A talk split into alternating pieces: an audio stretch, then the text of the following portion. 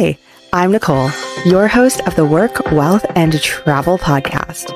On this show, we're going to be talking tangible action that you can take in order to achieve the life you thought was only achievable after retirement.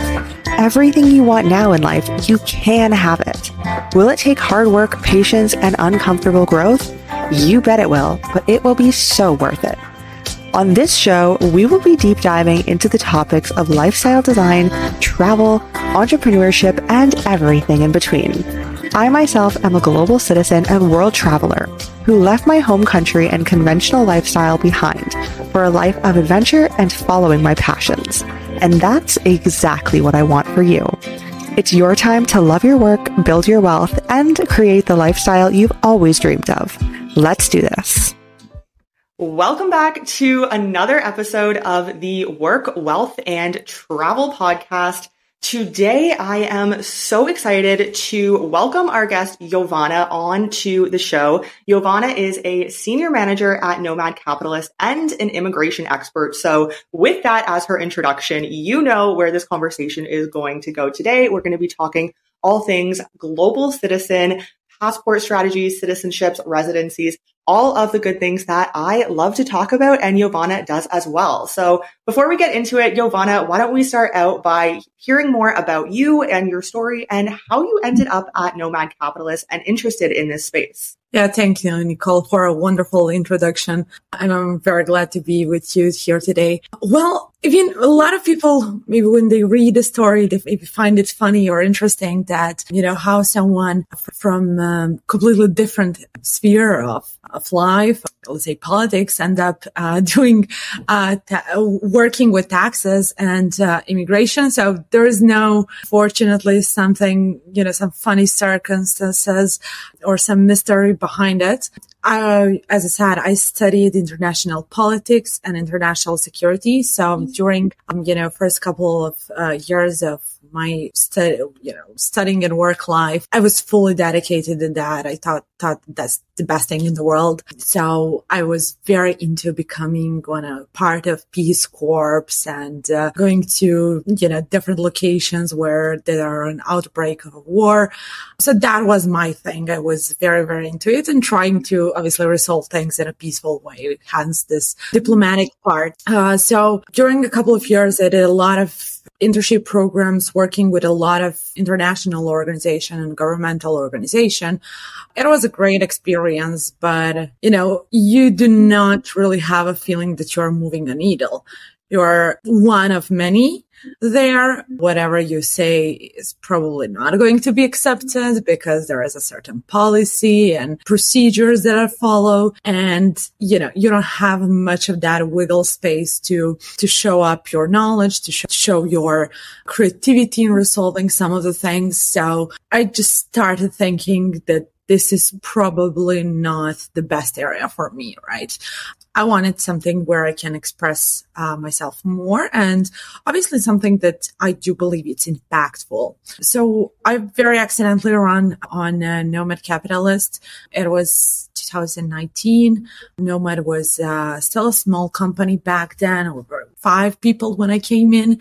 Um, so they were looking for a person that will work on, um, you know, different programs in different countries that do have some, some understanding of law, but, uh, basically to, you know, do a research, contact different vendors and, um, you know, establish different partnerships. So obviously a bit of an international experience was required. And as I said, kind of legal, partially legal background. So I mean, I knew some people there. I, I went in. It was great.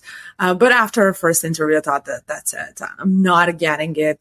I'm too, you know, I'm, I'm coming from a more, more uh, governmental background. So I was very formal, very, you know, legal dictionary. And I thought that that's, that's not going to be accepted.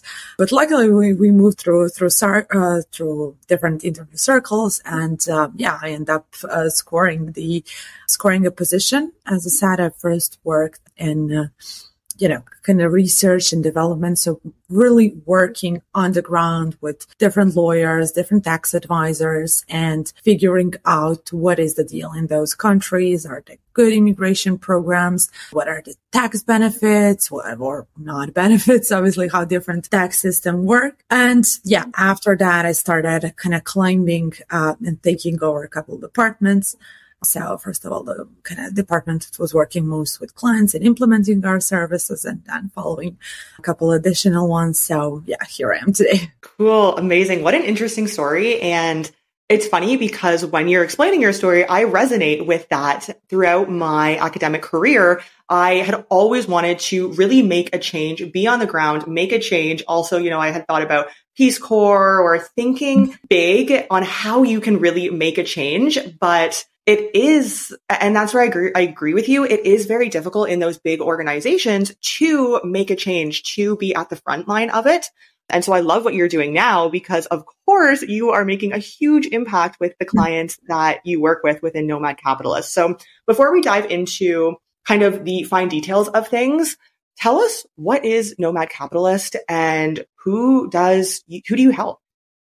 Yeah, well, just to just to add up on, your thoughts, definitely like what I love and why I enjoy working here. No, no one is crazy about taxes, so you learn that you, you're doing that. But at the end of the day, the change that we see with people, not just the change in their lives in terms of relocating to different countries, experimenting with something new in terms of, you know, traveling more, exploring new countries so that is amazing. And also, uh, we also have a quite big YouTube channel where we share most of our internal knowledge with uh, with the audience.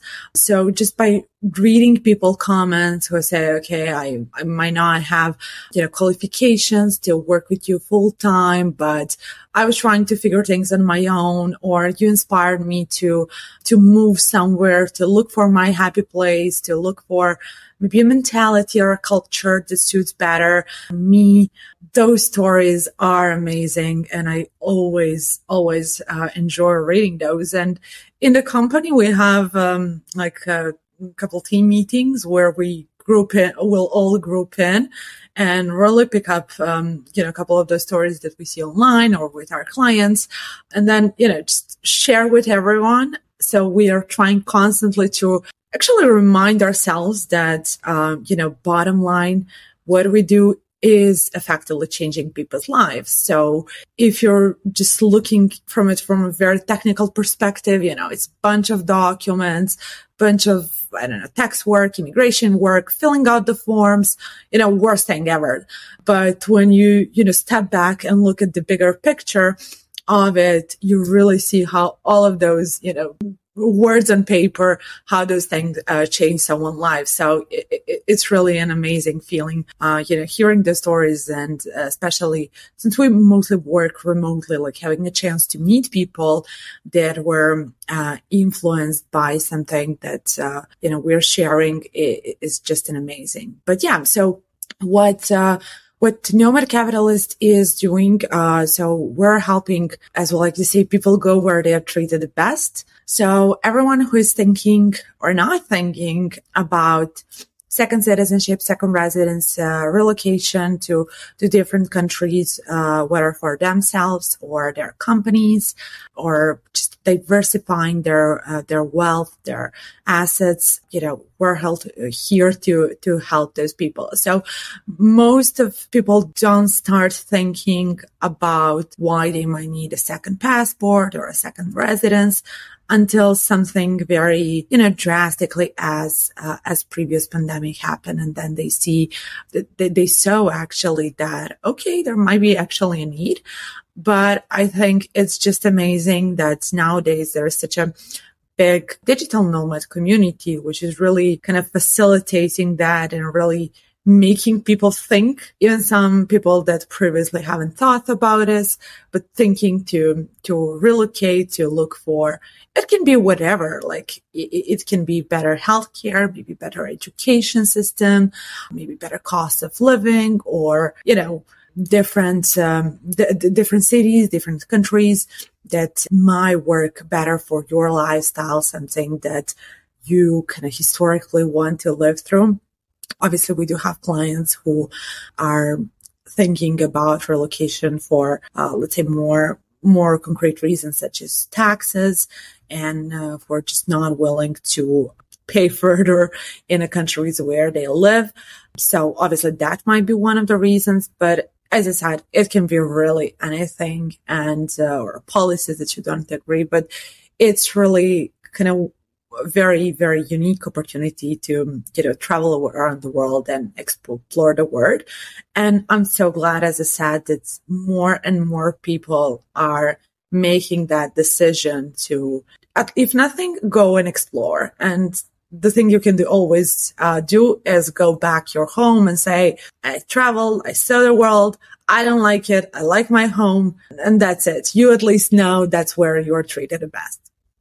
Yeah, I like that you bring that up because I do think with this somewhat new movement of digital nomadism over the last few years, it's for me, I'm so passionate in talking to my audience about what I like to call lifestyle design. I'm sure you call it something different at Nomad Capitalist, but just truly being aligned in your life and living where, like you said, where you are treated best, where you do feel aligned. And for me, I'm from Canada and that never felt aligned with me. And I didn't know why. And I could never put my finger on it. But I moved to China and I was just like, oh my gosh, this is a whole different world. And even though I've never been to Asia before, I just feel so much better and so much more aligned in this country and not my home country. And so that for me was what started six years ago, my global citizen journey and, um, you know, nomad capitalist and the content that your team produces has been very enlightening in the process. And that is why I am right now in Paraguay. Um, but that is another story that I've talked about on the podcast.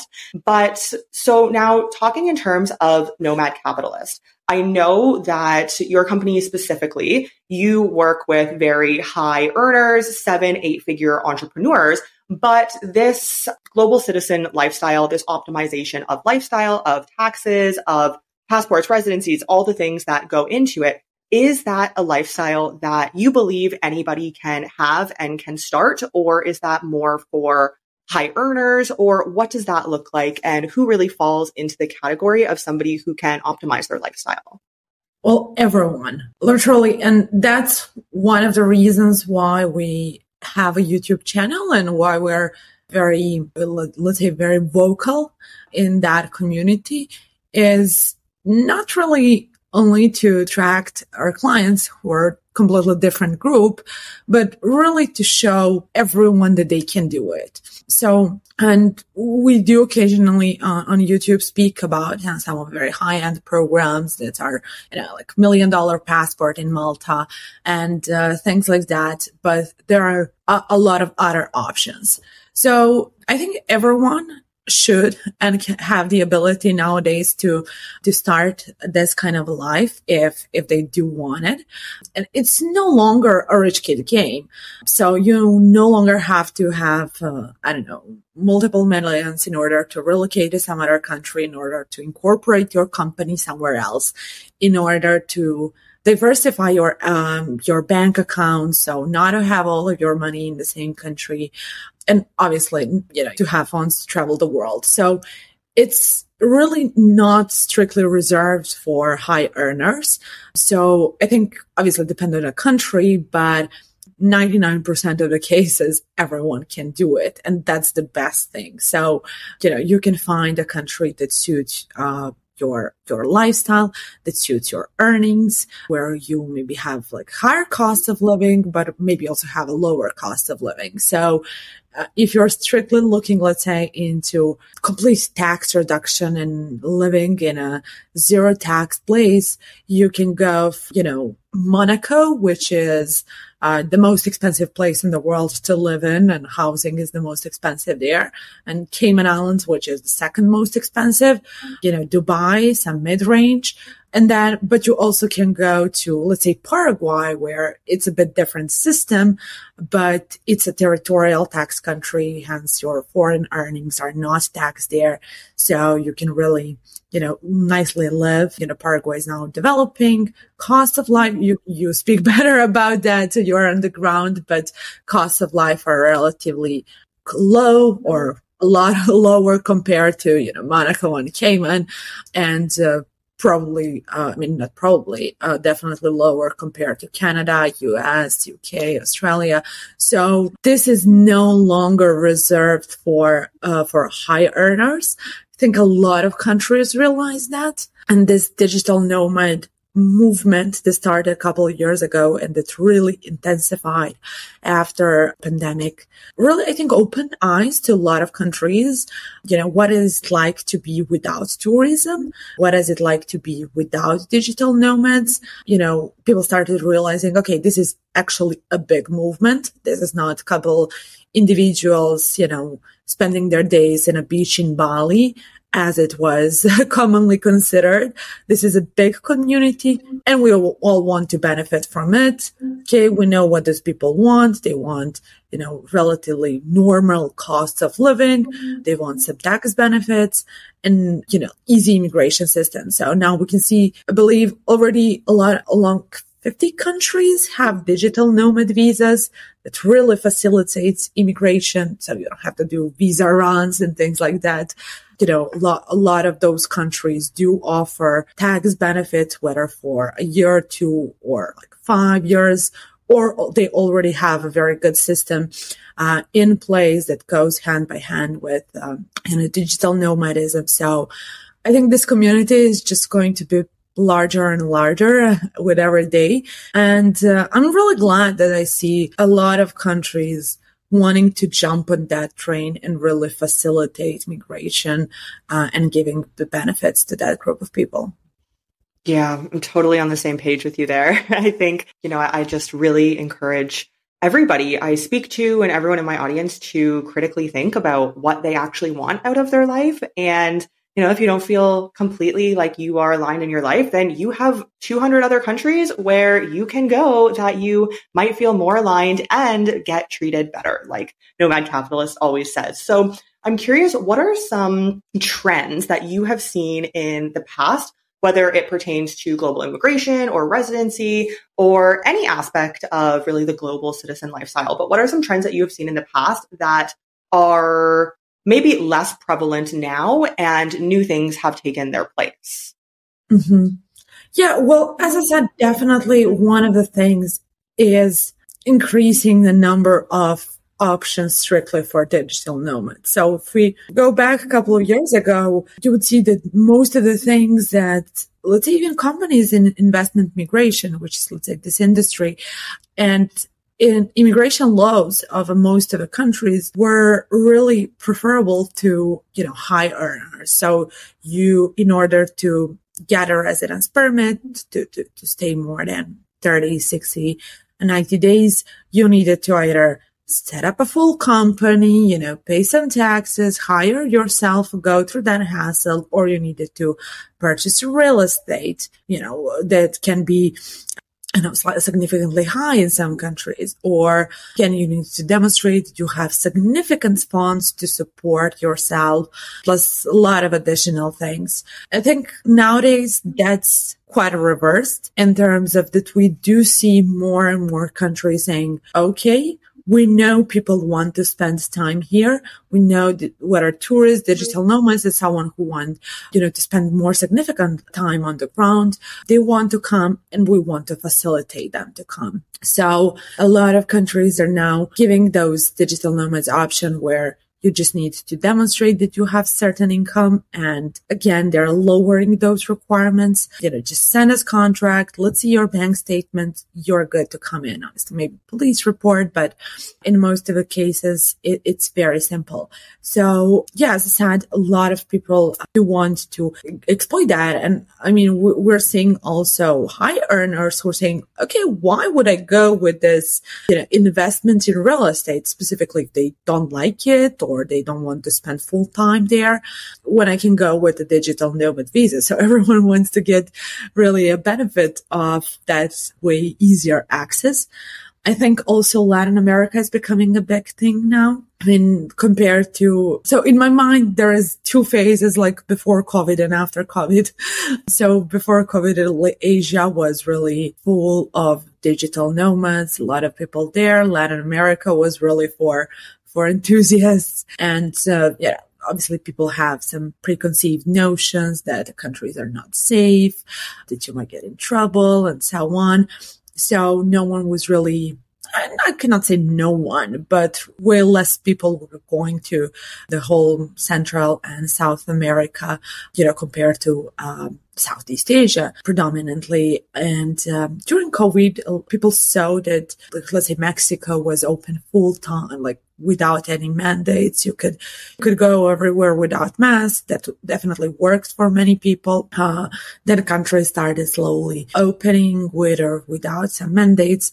And I think people just started pouring to, you know, uh, Central and South America. So it's now becoming really a go-to place for, for, for digital nomads.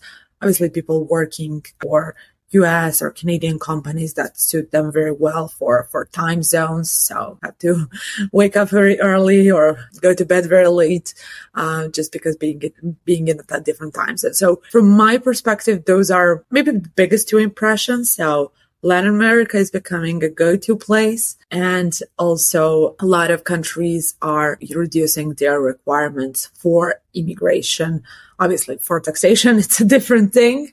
We can see that everyone is trying to flirt with uh, different types of taxes. But it's very interesting from my perspective what's going on in Europe. They're canceling programs constantly and they're canceling programs for high earner that they are going traditionally in those options just because, you know, in, in some cases, there might be, you know, not very good people can use those to get certain benefits, but they don't see the good thing is that they do not see that uh, that danger with digital nomad visas. Mm-hmm. Yeah, totally. So, in you saying all of that, now there are, and I know from firsthand, but I'm sure you do as well. There are so many pieces of the puzzle when it comes to somebody saying, "I want to." Either go where I'm treated best. I want to optimize my tax. I want to not have to pay a ridiculous amount for healthcare, you know, whatever the reason or a multitude of reasons, there are so many pieces to that puzzle to leave your home country and to go somewhere. Who knows where that somewhere is going to be? But can you give us a really brief overview of what that holistic picture looks like and what the pieces of the puzzle are? I mean, of course, it's different for everyone, what they want, what lifestyle they want, but kind of just a general overview of getting the tax residency or the second passport and what that looks like. Sure. So as you said, there's a lot of moving pieces there and obviously it depends on personal goals. So what we're always doing with our client is we're trying to nail those goals and really understand what is behind those and, dig as far as we can. So seven levels deep. And only when you understand what is the, the main motivation to moving to another country, you can kind of start looking for that place. So at first, many people say, yeah, I do want to relocate because of taxes. Okay. That, that's a valid reason. And if that's the only thing, then maybe the, you know, kind of the logical solution is, okay, just go to a low tax country that matches, matches your lifestyle. Maybe have a company there or somewhere else. And, and, and, and that's it. But then, you know, there's always something behind it, that whether that is access to, as you said, healthcare, different type of lifestyle. Lots of people do it for, you know, like very, very simple reasons. Maybe they, that, that is, I don't know, dating, wanting to learn the language, things like that, uh, definitely can be a motivator for, for, for people. So I think probably where you're going to live, either full time or part time is the most important thing because if you are not feeling happy in a place where you live, no matter how much money you save on taxes, it's not going to make it worth it. So, you know, sometimes is even maybe better paying additional taxes if a place, you know, really makes you happy. And this is kind of how we operate. So we do often speak about tax reduction, but it, it should not be the main motivator. I mean, if you're just doing everything because of that, you probably can cope with it for a couple of years, but everything uh, other than that is just going to be such a bur- big burden. But to get back on those pieces, I mean, we're looking into something that we're calling like kind of four quadrant of taxes. So this is where you're coming from, where you're going, where your company is based and where where we are moving your company. So all of those four things need to need to work together. So in your case, like a Canadian, obviously just moving out of Canada and uh, declaring a tax non-residence, cutting some connection, you know, gets you out of Canadian tax system. Some people uh, in different countries cannot do that. I mean, the famous example of U.S. citizens, they can get some benefits, but not all. You know, let's say Canada and UK have relatively similar tax system, but different requirements. You cannot spend much time in the UK. You cannot have a home, a room available and things like that. So that part needs to be sorted out. You cannot just pack your suitcases, leave and think, okay, I'm a tax non-resident. So obviously for people that have a companies on the top of that, it kind of, our assets, it add up to, to complexity. So the next place is what we're looking into is where you are going. So where do you want to live? How much time you want to spend there? Do you want to, I don't know, spend three months? Do you want to live there full time? Do you want to divide your life between multiple countries? And then kind of setting up things there. So obviously, depending depending on the countries that you choose to be in, uh, here comes the where your company is going to be and uh, in that way, you need to look at so many different things, like where your assets are dominantly, where your clients are dominantly. So how does that company matches with your personal residence? Can you trigger permanent establishment rules? Can you trigger CFC rules? So all of those things that, that exist. I mean, especially if someone is relocating to uh, European Union that's very heavily enforced. So you cannot have, you cannot live in, I mean, you can, but not good. You know, live in Portugal full time, be a tax resident there and have a BVI company. That, that's very tricky. It's blacklisted. So they, they, they will make a fuzz around it and probably try to tax your BVI company. So basically speaking a lot about different things, but if if taxes are the reason why you want, those are four things where that you need to look look into. Obviously, on the top of that is um, very common misconception that you you don't have to have a tax residence. So you really need carefully to choose which place will be your tax residence where you will declare it. I think passports, it's very interesting that you brought it up. It is so again, depending on what your goal is, it can be a result of something or it can be a name per se, right? If you want a passport just to feel that you're in control, to feel that you can leave your country at any moment, uh, you have additional travel freedom. Obviously, there are options.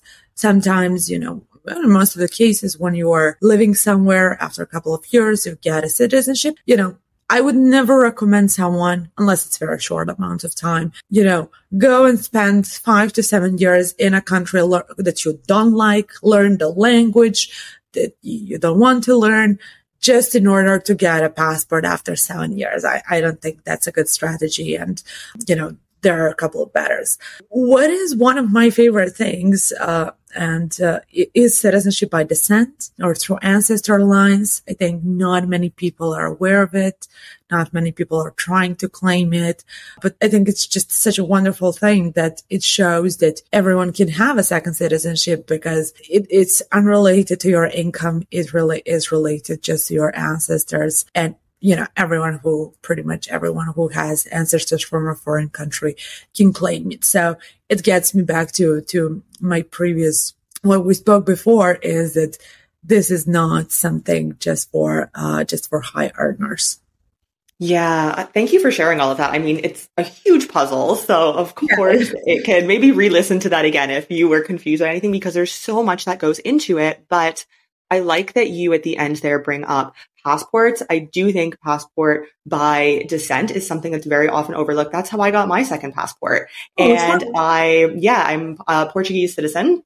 Oh, so through that, I got um, access to the EU, which is amazing. And then a nice part of that is that my partner can get that as well, mm-hmm. the Portuguese citizenship. So there's a lot of benefits to that. And it was, for me, it was relatively quick and cost effective. I know that's not the case for everybody, but I like that you bring up passports because there is, for me, and in this space, I'm sure you feel the same and have experienced the same.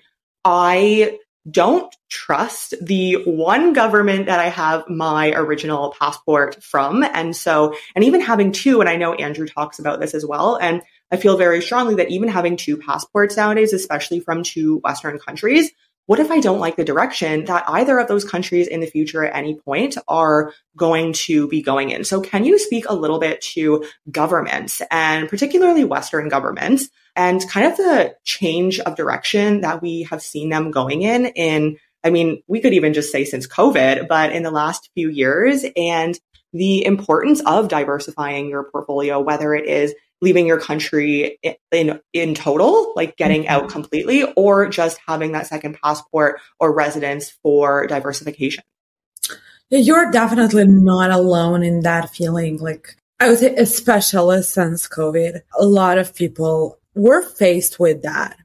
So even someone who maybe previously thought about it, you know, oh, there's still a small possibility that that happened since COVID, it kind of became a, a reality for, for most of the people, especially again, those who disagree with, with, with policies. But it's it's very interesting. So from my perspective, as someone working on a daily basis with um, you know people who are pursuing this lifestyle, even people who are agreeing with Western policies want a plan B. So I know a lot of people ask me in my day to day communication, "Oh, is this only for?" Republicans who, American Republicans who disagree with culture policies, taxes, uh, in in their country, and it's really not a case. So you know, there's also a lot of Democrats, but I would say it's very interesting for for me realizing that that though intuitively one group of people would be likely to move some move forward with something like this, I see a lot of people who at this moment maybe agree with certain policies that are happening are also looking for you know, just in case option. So, you know, as far as passport are concerned, uh, you know, pa- never enough of them. Obviously, if they're not like Afghanistan, Syria, those are not very, fortunately, not very um, useful. But what we're always so looking with our clients, that are looking for those options is regionally diversifying. And as you said be based on different politic policies in different countries and with different ways of obtaining. So someone like yourself has a Canadian passport, obtain Portuguese by descent. I- am really not sure how long you're in Paraguay, but you might have that one down the road you know, if you, let's say, have a foreign partner, he might, you know, you can get uh, his. So that's a very interesting game in kind of collecting, uh, collecting. And so you don't always have to go and purchase, I don't know, Antigua and Barbuda that you can get or Malta, but just by simply living in one country, you can qualify along, you know, down the road. Maybe in some countries that, you know, you love and you invest in, you can get a citizenship for some, you know, with, for, let's say, merits that you contributed to that country somewhere you can get citizenship by uh, descent. There are also, you know, a couple of options where basically you don't have to spend much time in the country, but you still can get it down the road. So a lot of different options. Again, not, not only purchasing one or, you know, having ancestors. So y- you can exploit. It is correct that, you know, two passports are amazing, but if they are from very aligned countries, it might not necessarily mo- make a lot of sense if a concern is politic there. So we do like to kind of flirt with passports, you know, to get east and west. West give you access to west, east give you better access to, um, to east. And, uh, there's a lot of passports that, you know, might not seem great at the first glance. So let me ask you, what do you think about Serbian passport? Like, I, well, what I know about Serbia, I was there last year and I, it was one of the places my partner and I went in the Balkans where we just fell in love with it. So I don't know if it would be a place where I would very easily be able to get a passport. But if that opportunity ever arose, then like you said, because it is the Western and then that's kind of the Eastern, that would be something that I would be so interested in having. yeah. But like when you hear Serbian passport, do you think it's good or bad? It's interesting because I think most people would think bad, unfortunately, but being in my situation, I think probably good, but I think most people don't think the way that I would think. All right. Most people don't think it is, it is a good passport. So kind a good passports are like what? Germany, US, which is not that good. Canada, Singapore, Japan, maybe European Union passports. And that's it. So Serbia is very unique because we have obviously European Union, but we also have some very unusual features like visa free to Russia, visa free to China, you know, uh, Iran. Uh, we're now negotiating to get Saudi Arabia, which will be a sixth passport in the world that has it. So like whole central and yeah, we're negotiating also with Mexico, but other than Mexico and Paraguay, we do have everything else in that region, plenty of countries in Africa, very easy to get visas, um, and so on. So in total, very good passport.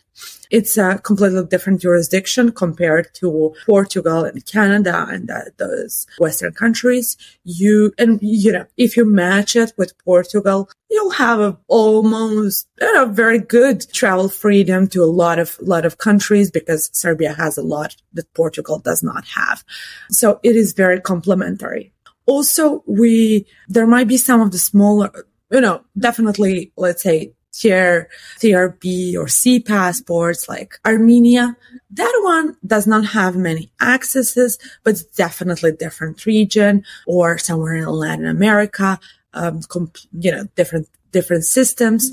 So what we're usually working with our clients is obviously based on their goals and possibilities. We're looking to, in some, if someone wants just a second passport, just in case, as soon as possible, that would be Caribbean islands, very fast solution. So if that's the goal, that's the goal. And then obviously for those that are relocating, we're looking to, to, to, if they like those places to get a pass, a couple passports down the line, whether through spending time on the ground or in those countries, like, as I said, Armenia, Honduras, I think Ecuador, Paraguay might not be difficult. I did do have a easy to get passport down the line without spending much of a time. So maybe you uh, make some investment, make a bank deposit, keep it for two to three years, you get it down the line. So that's very, very easy option. You pretty much get your all of your money back. You are a resident in the meantime. You know, maybe you need some to know a bit of a language and you get a passport. So those are not amazing passport, but it served the purpose that you mentioned. Mm-hmm. Yeah, I, I like that you bring up because it's so many options and it really does depend on what your specific situation is. And I love that you and your team at Nomad Capitalist, you really work with the clients based on their needs and what they are looking for. So now to kind of start wrapping up, I want to kind of open the mic to you because you are the expert in this industry and there are so many things within this that we have not touched on. So what is one thing that you would like to touch on to bring to people's awareness when we are talking in this space? Hmm. Okay, that's very, that's very interesting question. But I think my, my advice with this one is always just figure out your goals. And that's the most important thing because it needs to be a starting point. And if you maybe cannot figure out your goals at the very beginning, that's okay. But try spend time in another country, you know, trial and error and, uh, but move forwards that. A lot of people I hear nowadays speak about renunciation, renouncing their first passport, especially for United States. I would, I mean, this is probably kind of the last option that someone should take because it's not just a matter of taxes. It is not just I, completely understand for people who, you know, have a U.S. citizenship purely based on their parents or they're born in the U.S. but never lived there. Mm-hmm. That, that is fine. You, you should not owe anything to, to the U.S. But, uh, for people who actually have families there who are very connected with them, renunciation should not be predominantly for tax reasons. Like you really need to spend a lot of time thinking about it and making sure that's the right decision for you. And we all, uh, often get questions of, okay, I do want to renounce my citizenship because of taxes. So how much time then I can spend back in the US? And I need to spend, let's say six, seven, nine, eight months. So my question would always be, so why you are renouncing in this case? You will anyway be a tax resident of the US you need well you need to figure out now you know green card and all of those accesses to spend that amount of time. So why renouncing?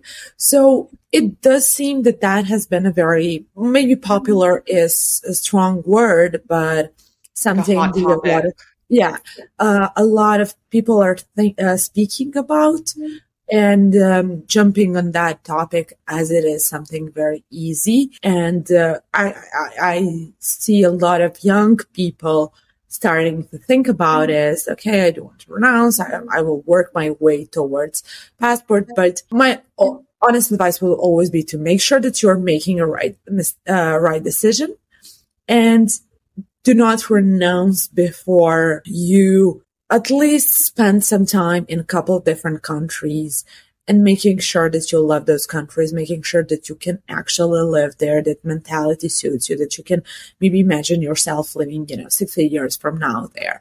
Because once you're announced, it's very, very hard to get back. I don't know uh, how many US citizens you have in the audience, but, you know, be very careful with with that decision. Um, obviously, we, we saw a lot of people doing that. There is nothing wrong, but you just need to be to be hundred percent sure that that is the best option for you. I mean, I don't know. I'm I'm also seeing people that do do do start traveling and they do feel it's better home uh, at home and uh, i think they feel kind of pressure by the community they're shaming them but uh, you know, as we like to say, go where you're treated the best. And if, if that is your country, that's absolutely fine.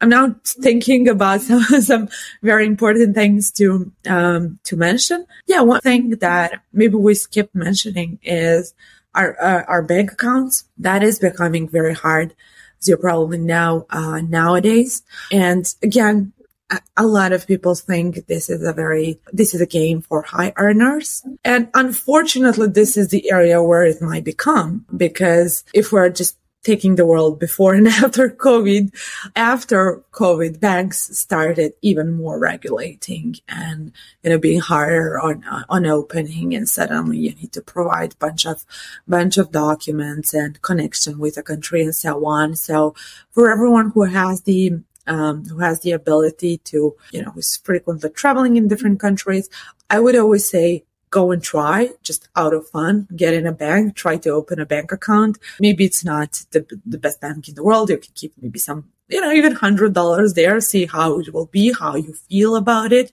Do you feel that your money is secure? But I do believe that banking is just going to be worse and worse and worse. Obviously, there is a substitute for that, but in terms of this traditional banking, given everything that is happening in the US right now and looking at day day to day, how much they are trying to regulate everything, I do believe that, you know, people who have the opportunity should try to set up as, ma- as many accounts as possible now before it, you know, it starts being uh, impossible to to do so.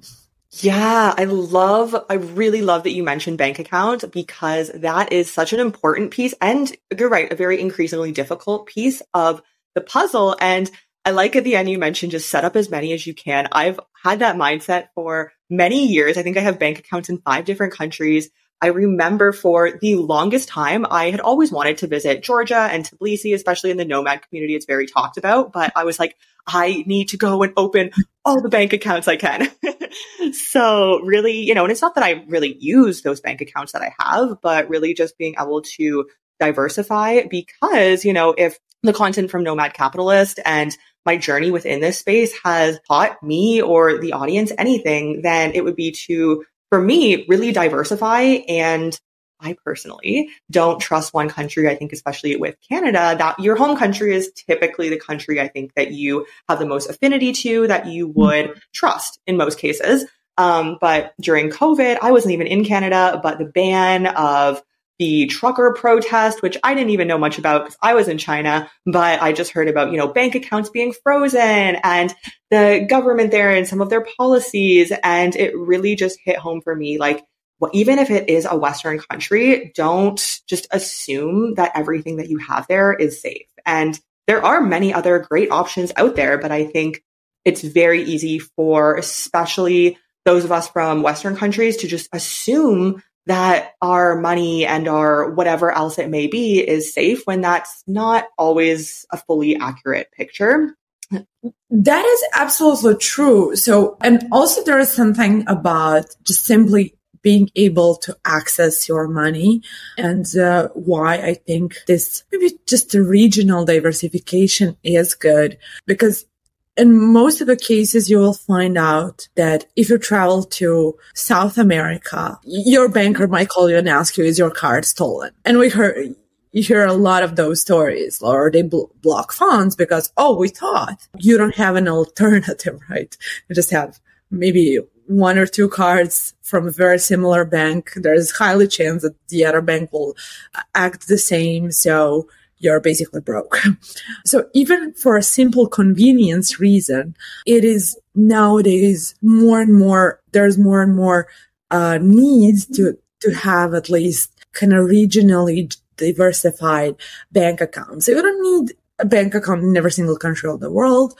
Uh, I would like to meet, I would like to know if there is someone that does have it. That would be such a cool, cool goal. But a count or two in Southeast Asia, a count or two in Europe, maybe whole kind of MENA region, a count or two you know, Central America, South America, obviously North one, you know, once you have it kind of diversified like that, you, you can be sure that you will always at wherever you are have access to at least some amount of your money. And you know you you won't depend on whether a bank will will block your funds and things like that. And obviously given the everything that is um, again the whole situation with the us banks uh, definitely taught us a very important lesson and that is to diversify funds uh, not just in a, in multiple banks but in multiple countries and preferably multiple stable currencies. So I'm always saying to people, even to my friends, I'm doing that personally. And it's very annoying, but, uh, you know, the results are worth it. Whenever I travel to a new country, even if I sometimes I know I don't have any chance to, to open an account because they ask for a lot of documents, I always try my luck.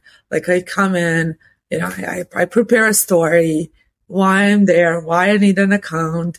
And, um, yeah, actually, I, I, I did have a lot of luck with that. I do have multiple accounts that I just opened basically by getting in and trying. And they said, okay, like, what countries good. were those? I have to ask. Oh, yeah, I do. Well, okay. So I do have like a couple regional. So here in Balkans, I do have Hungarian one, Macedonia, Montenegro, Serbia, I do have Georgia, Armenia. I do have South Korea. Uh, that's an interesting one. One in Dubai, Turkey, Uruguay. Uh, I have a feeling that that's not it, but I think I had, there, there is one more in, uh, in South America. Yeah, probably Colombia. Yeah, I think I Colombia. love that you have so many. You can't even keep track of them. Like that's the way you want it to be. I have I have a tracker, but on the top of my mind because I always do that. So uh, I even when I was in China, I just came in. No one speaks English in a bank. Everyone is sleeping in a in a back room. They're taking their nap, And I was really trying to get my account there, but unfortunately, um, I think I had a, I had some chance. There was a person that was like, oh, maybe, maybe, because Serbia is considered a relatively friendly country to China. We have visa free and we're generally not um, in a difficult situation there.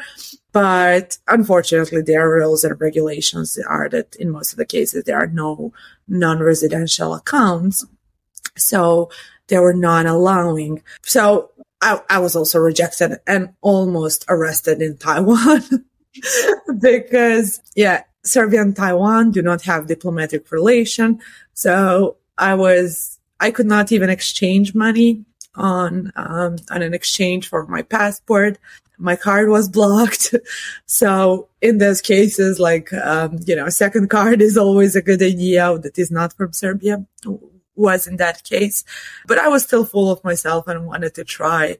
And, you know, automatically as soon as they swipe my, hours. swipe my passport, I don't know, police security escort her, like, you wow. cannot do this. You're breaching, uh, breaching whatever international order, something, something like that, because there are no, like, we do not recognize Taiwan as an independent mm. country. So they don't like Serbia. So you're basically like a third order citizen. I swear to you, I could not even exchange money I needed to exchange cash in a black market.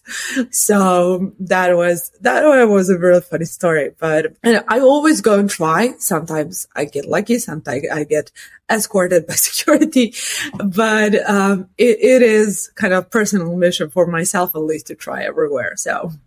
Wow. That's a crazy story, but, but crazy, but very inspiring. I love that you have so many bank accounts all over the world and that you know that your money is safe because they're not going to block all of these different bank accounts because they are diversified in different countries.